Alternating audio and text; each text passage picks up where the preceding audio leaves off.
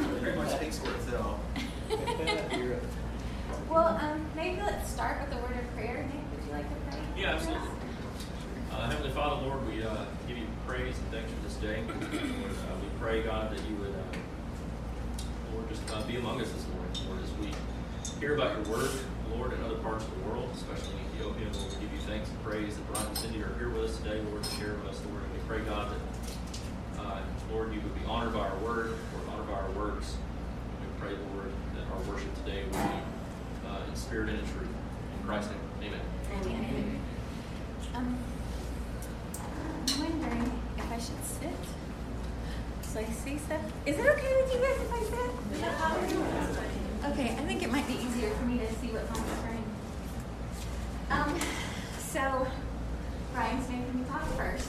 What's new? Mm-hmm. Um, so we know everybody here, right? There's not anybody new we know. Uh, you.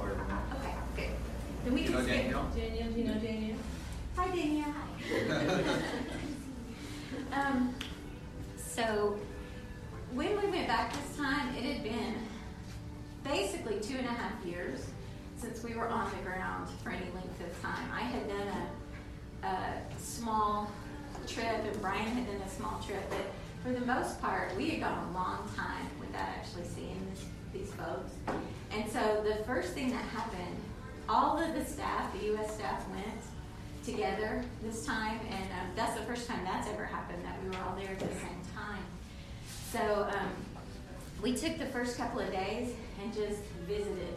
Half of the guys went to the countryside and um, they did some teaching and stuff out there, and then the rest of us met with the city guys, and pretty much we just had a time of um, sharing and fellowship and praying with one another, just catching up on what's happened because we've been apart for so long, and even though we've been emailing back and forth, y'all know how that goes.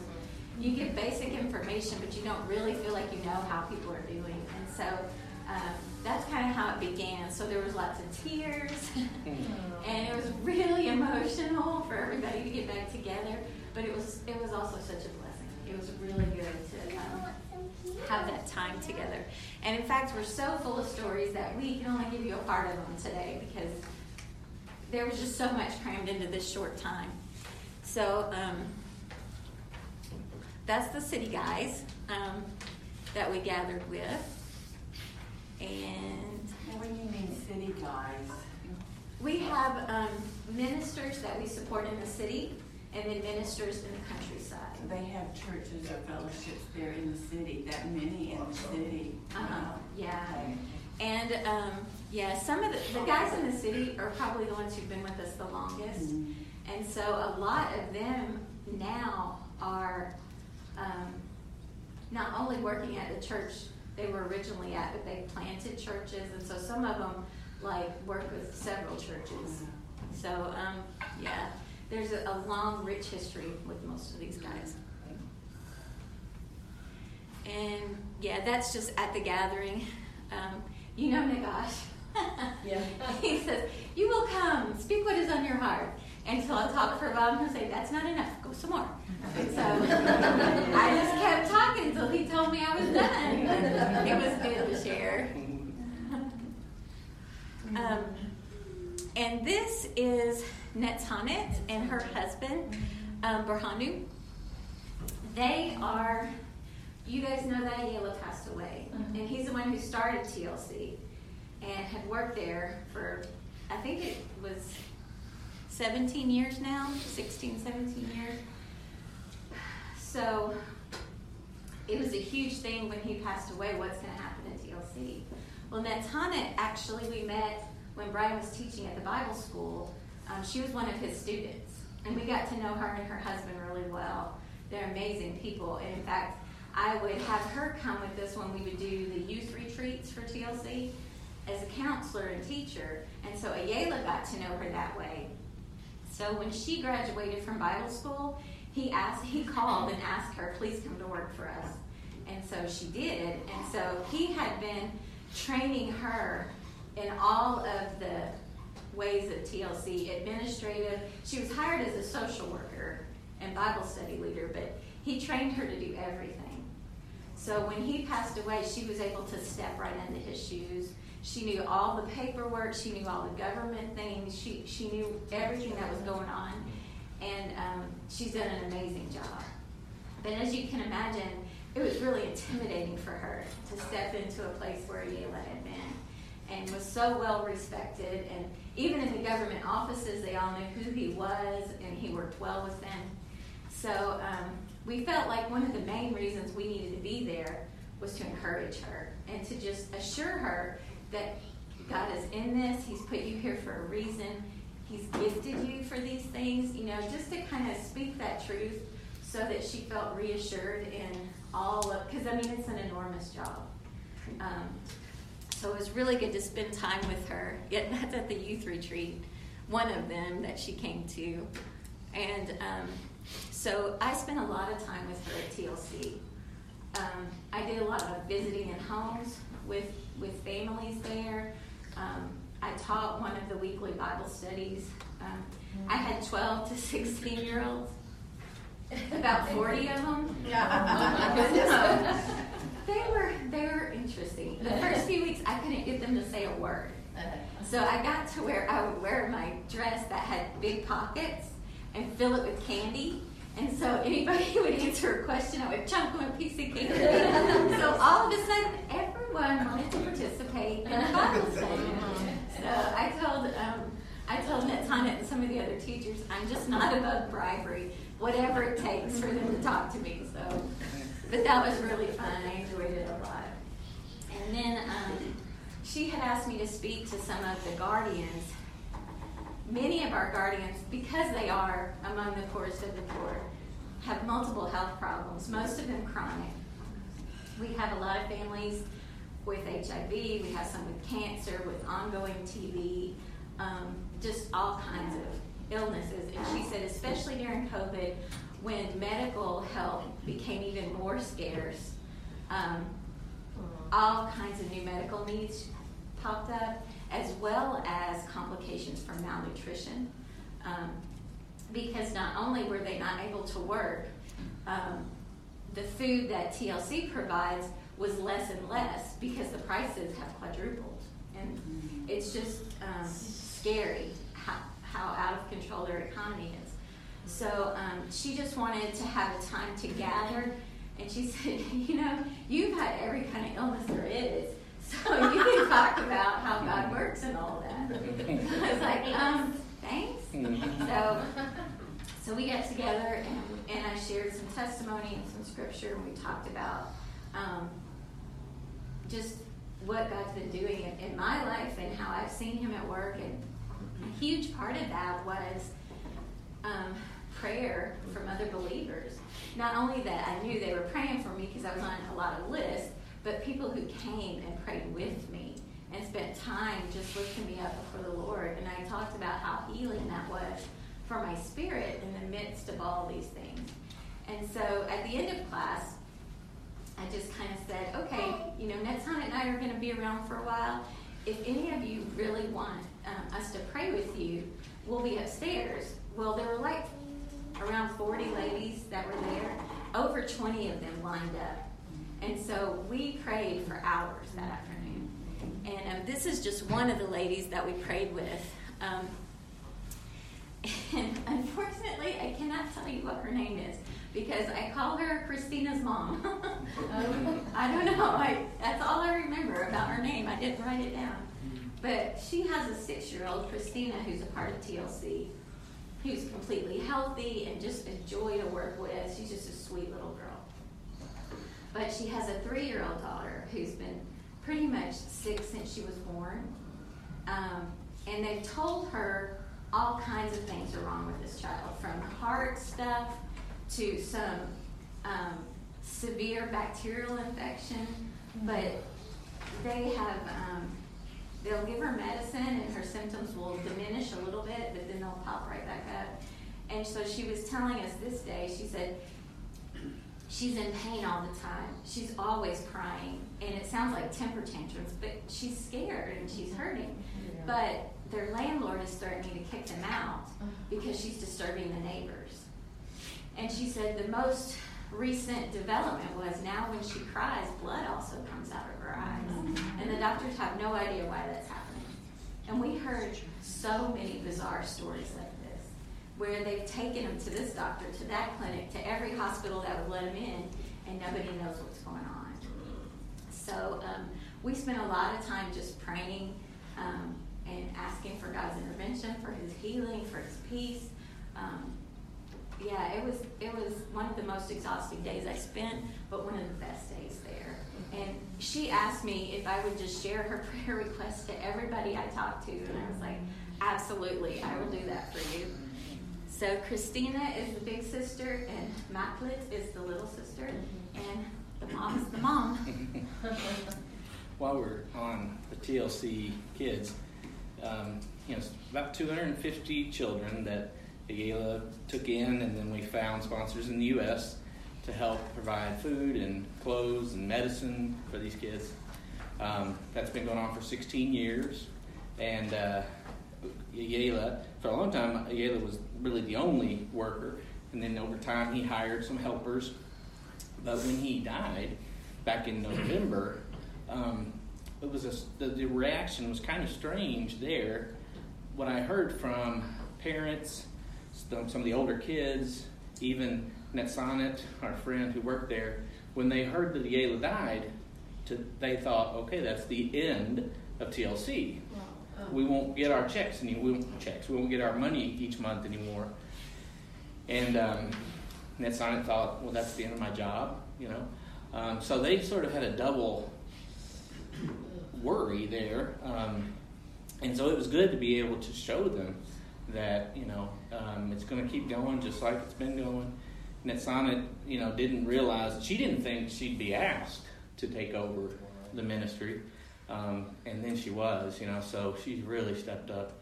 She and her husband have um, suffered through several miscarriages and, and don't have children of their own. Apparently, can't have kids. And so, for her to have these 250 kids is a sweet ministry. And uh, the fact that she's now uh, strongly taken up the mantle, you know, to do the work, it's great for us, but it's also great for those families to know somebody's here, somebody, somebody's in charge, it's going to keep going. Um, and she knows them all. You know, we're, we don't have, to, we, we didn't have to hire some stranger to come in. She knows the families, she knows where they live, and they know her. So um, God had already answered our prayers. After Ayala died, we started praying really hard. But what we didn't realize is God had already answered those prayers before he ever died.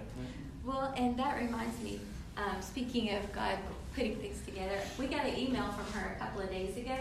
Um, ben and Pipo and their girls are going um, at the end of June.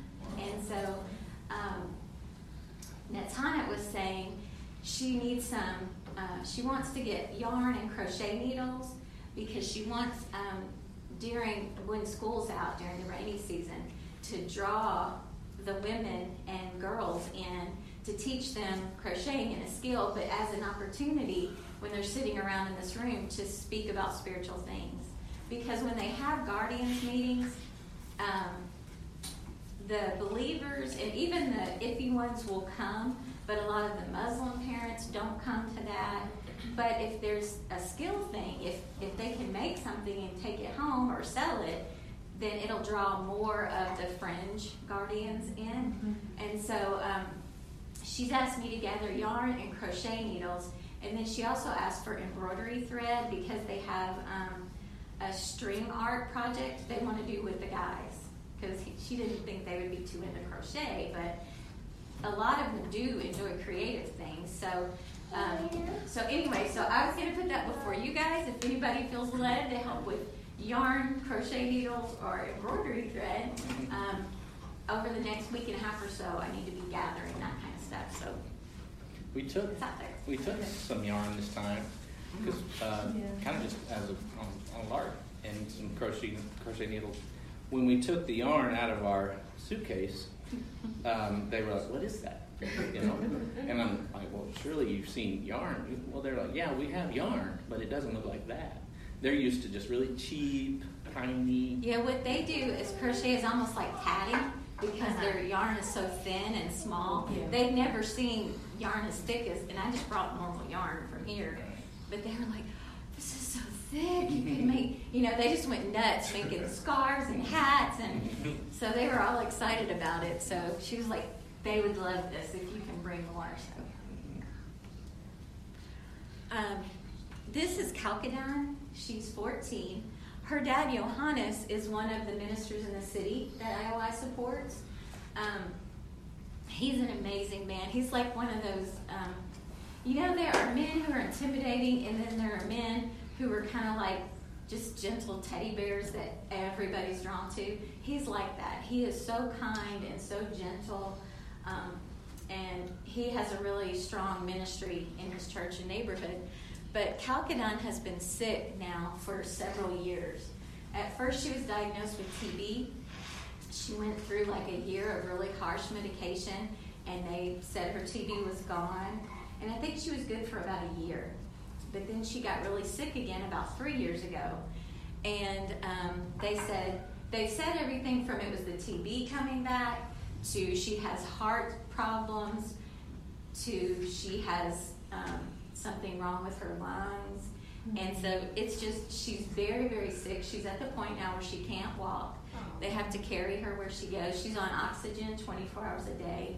Um, and of course, he doesn't have a car and doesn't drive, so he has to carry these huge oxygen tanks onto the taxis and go to the hospital and pay a lot of money and swap out for a new one. And then, I mean, it's an all day process for him just to get there and get back. So they've really been struggling.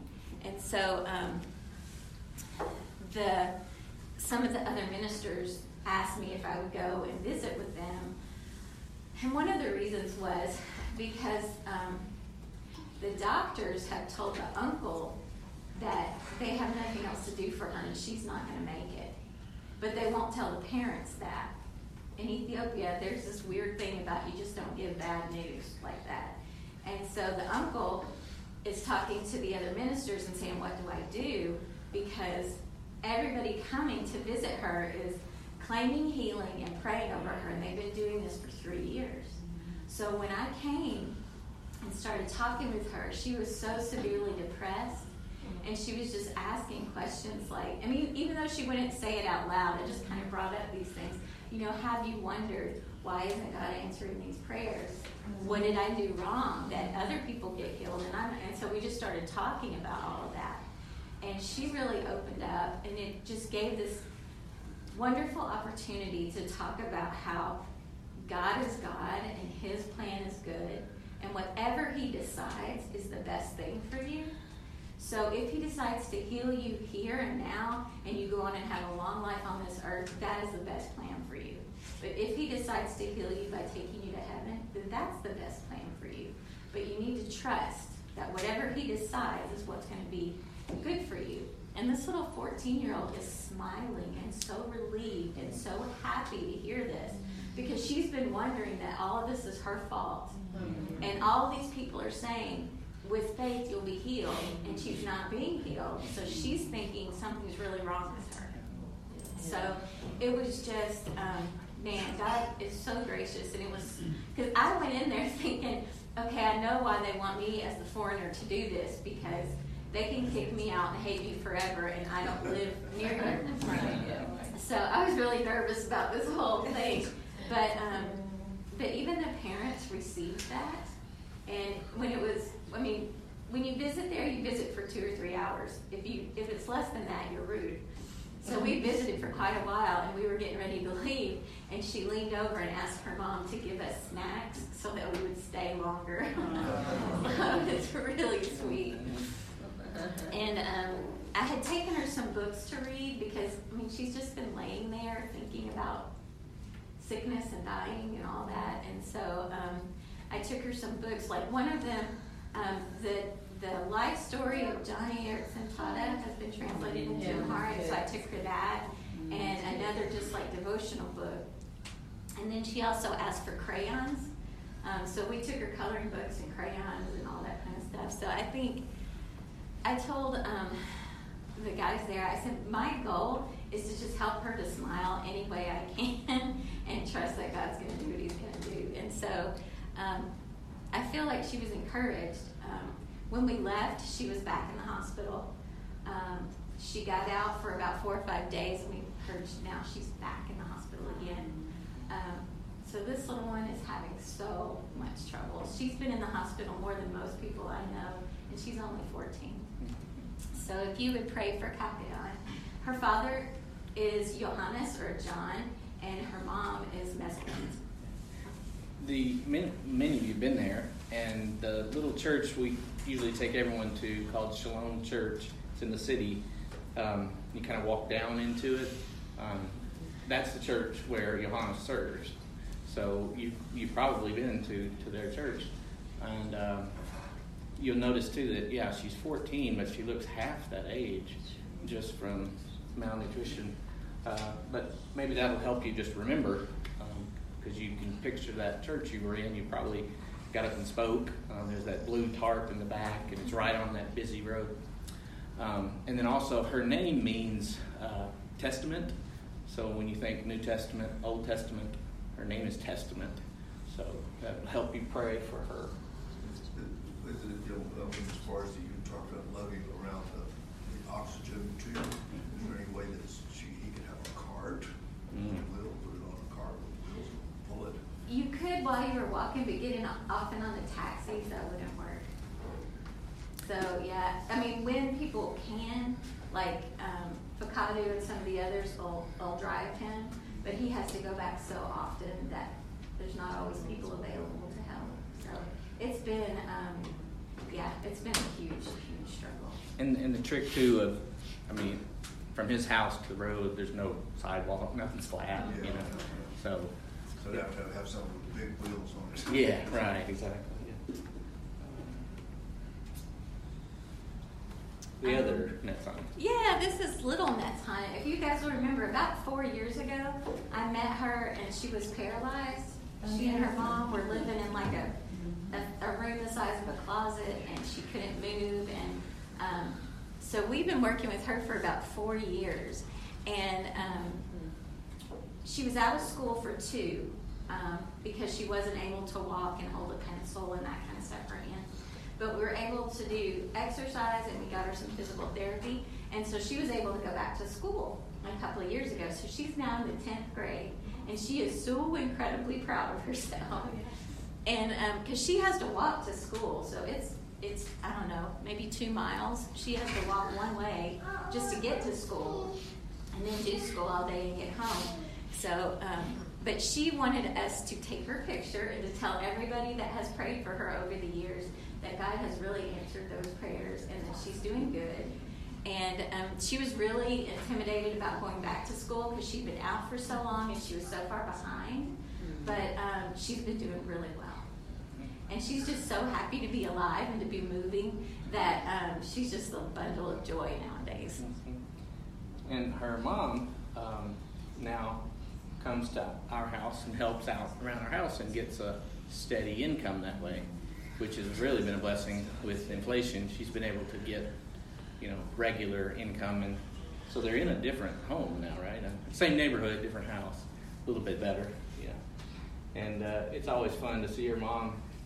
She'll come and work and have lunch with us, and She adores Brian. yeah. She doesn't greet him the traditional Ethiopian way. She just bear hugs him every time she sees him. And it's she's all of like what five feet tall, so it is the funniest thing to see her and Brian together.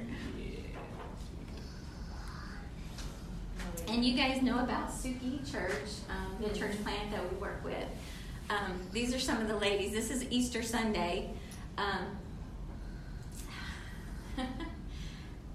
the Sunday before Easter, the ladies presented me with the cultural dress because they said um, that I'm not American anymore. I'm Ethiopian, so I needed to dress like that for the holiday, which is amazing, but even more so because that dress cost them about a month's salary. And these these are the poorest of the poor people, you know. So it was just, um, of course, I cried a lot, but um, it was so sweet. And we had a little photo shoot after church because they wanted they wanted me to have pictures of them in their dresses and me in my dress. So um, it was really sweet. I spent quite a bit of time going with them into the neighborhoods and visiting um, sick and disabled folks and catching up with people who had been a part of the church who had kind of dropped out during COVID and we wanted touch base with them. So, um, yeah, it was wonderful spending time with these ladies again. Um, one of the elders at that church, his name is Gazal. When the church started, there was Stephen Kennedy and another guy from um, St. Louis, and then four Ethiopian ministers that were the eldership of this church plant. Um, and so Gazal is just an amazing guy. He's a great teacher. He's so compassionate. And around Christmas time, he lost his wife to cancer. I think she had been battling it for about three years. Um, she was just in her mid 40s. They have three boys. One had just graduated from college. She got to see his graduation, and a few months later, she passed away. And Gazal has just been devastated. When we met, you know, I told you with the city guys, um, those first few days, the Suki guys came too, and um, Gazal was just really transparent and open with us and sharing about the struggle that he's had. Um, that he it, he looked terrible. He said, "I can't sleep at night. I, I can't lay down in my bed without her, without my thoughts just going crazy." And so he just looked like he'd been hit by a truck. But he's like, he testified to God's goodness and he talked about all of these little blessings that came along the way and how he understands and believes completely that God is knows best, all those things. But um, he just can't sleep. And um, so it was so good to fellowship and talk with him. So we had him and the boys over for dinner and games, and we just tried to fill up some of their evenings um, so that it wasn't hours of him just sitting and thinking. Um, so it was really good to have that time with him. And then um, one of the ladies at the church, that Suki church, uh-huh, um, this is her. Her name is Hulu Hagar, and that's her little nephew and her sister. I went and visited um, with her because um, in October, I guess, she lost her teenage daughter, um, and they don't they don't know. She just said sickness. They never could tell her what was wrong, but um, she lost her home in Suki because she spent all her money on medical stuff, taking her daughter back and forth to the hospital and stuff. And um, so when she died, her sister, who lives like about a two hour bus ride from Suki, had room and, and said she and her younger daughter could come live with her. So that's, that's the sister she's living with now. Um, she's not a believer, and their mom lives there as well, and she's not a believer. Um, but um, Hulu Huckabee was telling me that she was so devastated when she lost her daughter um, that she said it, she's like one of those people that's like just a bundle of joy. Like she's always smiling. She was probably the best evangelist we had because she would walk to church and anybody she passed along the way that she could talk into it, she would bring with her. You know, mean, she was always bringing people to church and saying, "You got to come and hear this." Um, and she said she felt like all the joy just drained out of her, and she just kind of felt like a shell. You know, thank you. And um, But she said then Gazal lost his wife. And she, she was just crying, saying he never missed church. He kept coming. He kept teaching us. He kept loving on us, even though we could see how much pain he was in. He testified to God's goodness, and he kept loving us.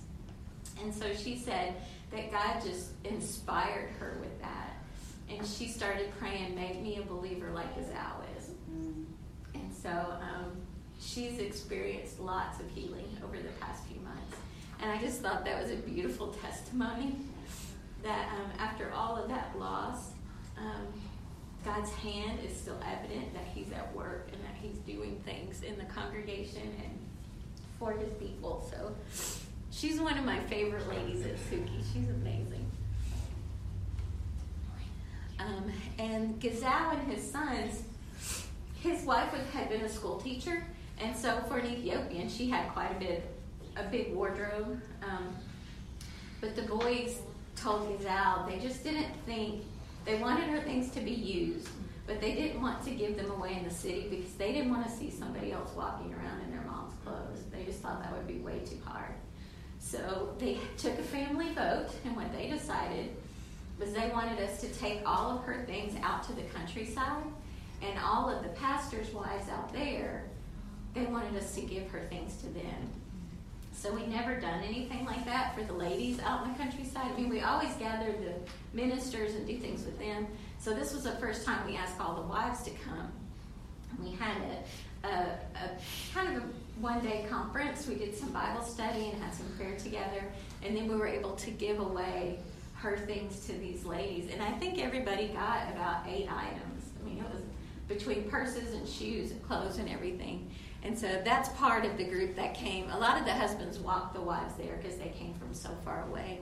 But um, that was just a beautiful day to be able to testify um, that believers in the city love you and wanted you to be blessed. And it was just, it was a good day all the way around. This is a church right here, right? Yeah, this is This Busa. this is the kind of building that they do. Mm, yeah. Yeah, this one's not quite finished. It's the inside is mudded, but the outside hasn't been mudded yet. But they're in the process. And a lot of those wives in the countryside maybe just have one outfit, maybe maybe a, a home outfit and a visiting outfit, and then they got all the stuff. So They were really excited. yeah, a bag full of stuff. And this is Shamsia. She is my favorite uh, city minister. Um, this is about 12 years ago on my very first trip um, there. We went and did a January Bible conference, and she had to bring her little girl because she came from a Muslim family, and when she became a believer, they just kind of completely rejected her. And Ethiopian culture is after you have a baby, especially your first baby, you and your husband go and live with your mom for several months. And she helps you learn to nurse and do all those kinds of things you have to do as a new mom and you know before you go back home. But she didn't have anybody to help her. And so she brought um, she calls her little girl mimi. She had to bring mimi to the conference. And she was i don't know maybe nine ten months old at the time and very energetic. And so um, I just kind of went and said, I can take her in the next room and play with her so that you can listen. And Shamsia just started crying because nobody helps her, you know. Um, and so we just bonded. From that point on, we were just best friends. And um, so every time I went back, we spent time together. And um, she, um, I can't remember the name of it, but where they do the test when you're pregnant and realize that the baby's severely deformed and isn't going to live after birth. Well, they suggested that she have an abortion, and were pretty insistent. And so she was like, "No, God gives life, and God takes life away, and I'm gonna, I'm gonna love this baby until God takes it." And so um, the doctors finally gave in. But then when she gave birth, they took the baby away and didn't let her see her. And um, so she kind of, she and her husband insisted, you know, because the doctors were afraid she would get hysterical and hurt herself. But um, she and her husband just said, no, God gave us this baby, and we are going to love her, and we are going to pray over her, and we're going to enjoy her for as long as we have her. And so the baby lived for about an hour. And um, she said by the end of that time, every worker in the clinic was in that room with them, and they were all crying and just marveling at how she and her husband were praying and singing over the baby. And so she said most people in that clinic were Muslim. And so she just felt like it was just a powerful act of God that He enabled them to um, testify to His goodness and to have peace in the midst of all of that. So um, she's just a precious lady. And then she came over this time, and we were um, catching up so that we could write a report to the people who sponsor her back here in the States. And um, she was telling us, Mimi's 12 now, and she was telling us she had gone to this training that was teaching you how to help children share their faith with other children. And so she had she was so excited about it. She went home and she was teaching everything to Mimi. And she said Mimi has become the best evangelist at their church. She said she tells all her friends at school about Jesus and brings three or four kids to church every Sunday. She said she's just on fire. She loves it. And so she was just glowing as she's talking about how well Mimi's doing. And um, she's also in charge of the ladies' ministry at her church.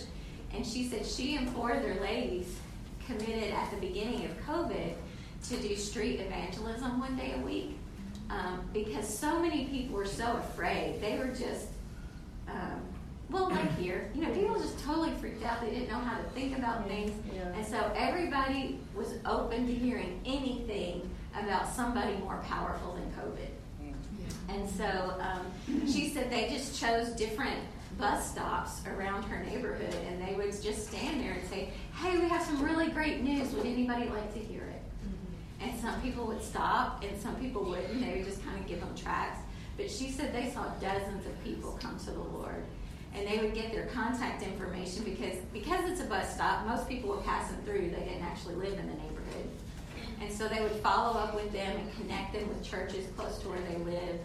And she was just so excited that in the midst of all the craziness, God was doing things in their neighborhood.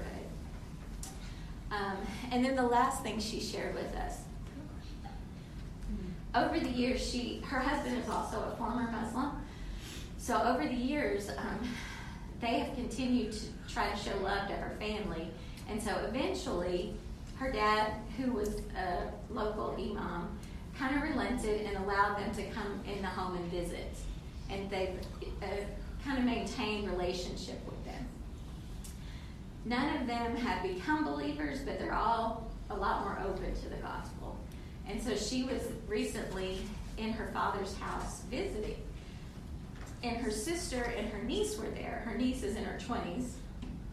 And she said that her niece just started really hitting her hard about how she needs to come back to Islam. She needs to be a Muslim. She needs to turn from all of her um, rebellion and all this stuff.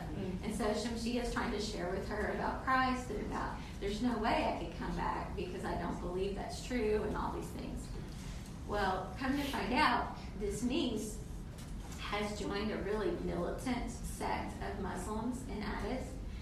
They um, have started Taekwondo gyms, which Shamsia said she found out is basically just teaching hand-to-hand combat and how to kill people. And um, so she said, at the end of their conversation, she said her niece looked her right in the face. And she said, I love you. So I will promise you this. I will come and I will kill you quickly so that you're not tortured when the jihad happens. And Shamsia said she just broke into tears and she's like, it wasn't even the fact that my niece was telling me she was going to kill me. She said it was that looking in her face. She was so completely convinced she was right. She had no doubt. And she was like, the deception is so uh, strong, and the darkness is so dark. And so um, we spent a lot of time praying with her that day, just for her family and for so many of the young young adults in the capital city that are being deceived. That was that was a question I had too, because when I was there, you know, there, there was, it's like the, the Muslims were building new mosques everywhere you turn, and then they're blasting the city constantly with their crap. Mhm. And, uh, so I was just wondering if that has really expanded even more, or. Yeah, anywhere there's or- anywhere there's going to be new, you can tell there's going to be new growth in the city, like new apartments, new homes. Um, the Muslims organize and build a mosque, a nice mosque there first, and then the community kind of grows up around it over time. Rather than you know, usually we we think, oh, that's a big community, let's go start a church there. You know, they try to get ahead of it. So yeah, um, And they also, They have a lot more money too. they yeah. yeah, they also start all the businesses in those new areas. So, I mean, most stores, most everything are Muslim owned, especially in the newer areas. Um, so yeah, it, it, they are very strategic about what they do. Ethiopia is about 30 to 40 percent Muslim, but Muslim families have more children usually, so you know that's part of the strategy. Um, they uh, they have been they've lived peacefully in Ethiopia for quite a long time um, as a significant minority, but you know there's that concern as there's more and more. And remember, Ethiopia is complete, well, almost completely surrounded by Muslim countries. Yeah. So, yeah. Okay. Ten fifteen. Um, I was going to uh, just share the. Well, let's see if I can get out of it. My my work in teaching um, in the countryside. Um, let's see, Brian, slideshow. Yeah, out in the countryside teaching. Um, the countryside ministers will walk into a central location and we'll drive out there and spend a couple nights and teach and go through an entire class. And as you may know that they get credit. They, they're going to get a degree from our program because we've connected with uh, a uh, Bible college in the city. Um, and that college had had so much trouble getting students to come to the city and enroll and be students for years and then go back out.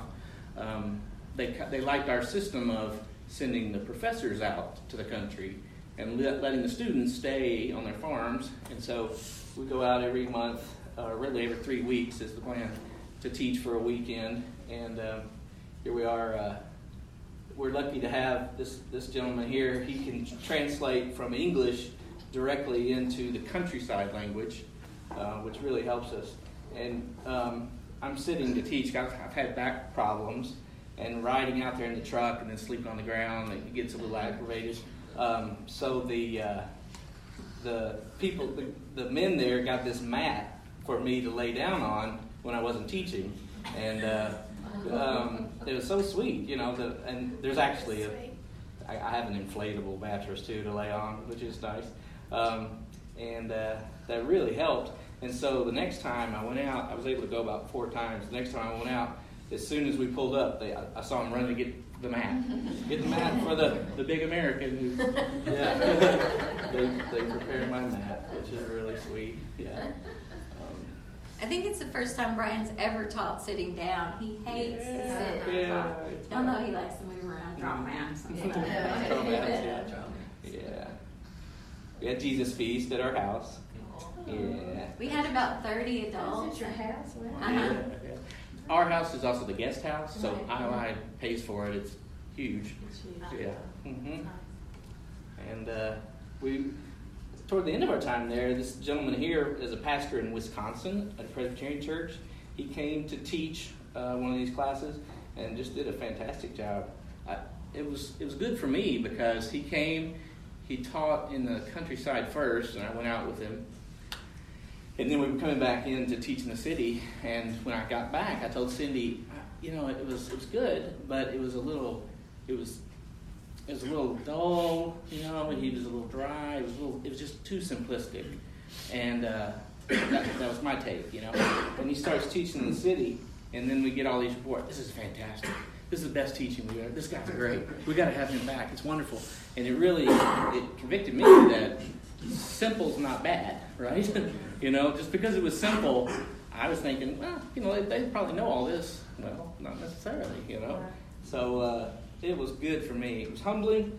It convicted me to not be quite so judgmental, but also just to learn from his example to make it simple, you know. And uh, Yeah.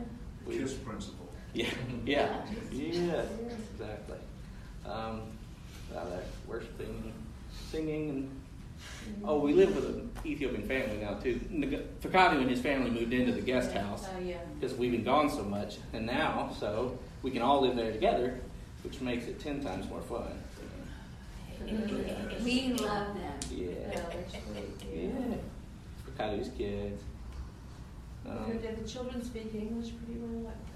They do, but they would only speak English to me if we were the only two in the room. sorry.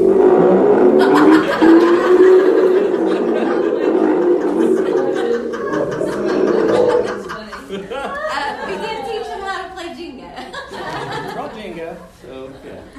No, I had sound effects. if you play it slow, it sounds horrible. Um, anyway, we've got a break at that time. Also, um, while we were there, Netana and the TLC staff put together a video. And basically, several of our TLC kids who graduated university and tech school shared how TLC has changed their lives. It is the sweetest video. And I think they can watch it on the TLC website. TLC sponsors are going to get it directly, Oh. um, and then they'll probably put it on the website after that. Yeah, Yeah. yeah. But But I it- could probably send it to any of you want it directly. Yeah, because it is sweet. Yeah. Well, uh, how about if we go ahead and pray over you guys Mm. and uh, lay some hands on you? Please do. David, would you like to come up and maybe lead prayer? I'll get behind you. The plan is for us to go back in September, um, and in the meantime, I'm going to try to get lots of help for my back. So Yeah, so it's a so little we'll pray for your black Yeah. back, for sure. Yeah, please.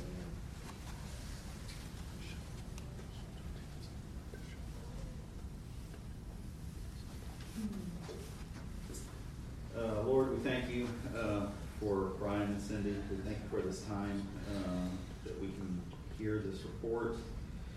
Uh, Thank you for uh, letting us know them and letting us be part of this ministry and for the great work that you continue to do through them.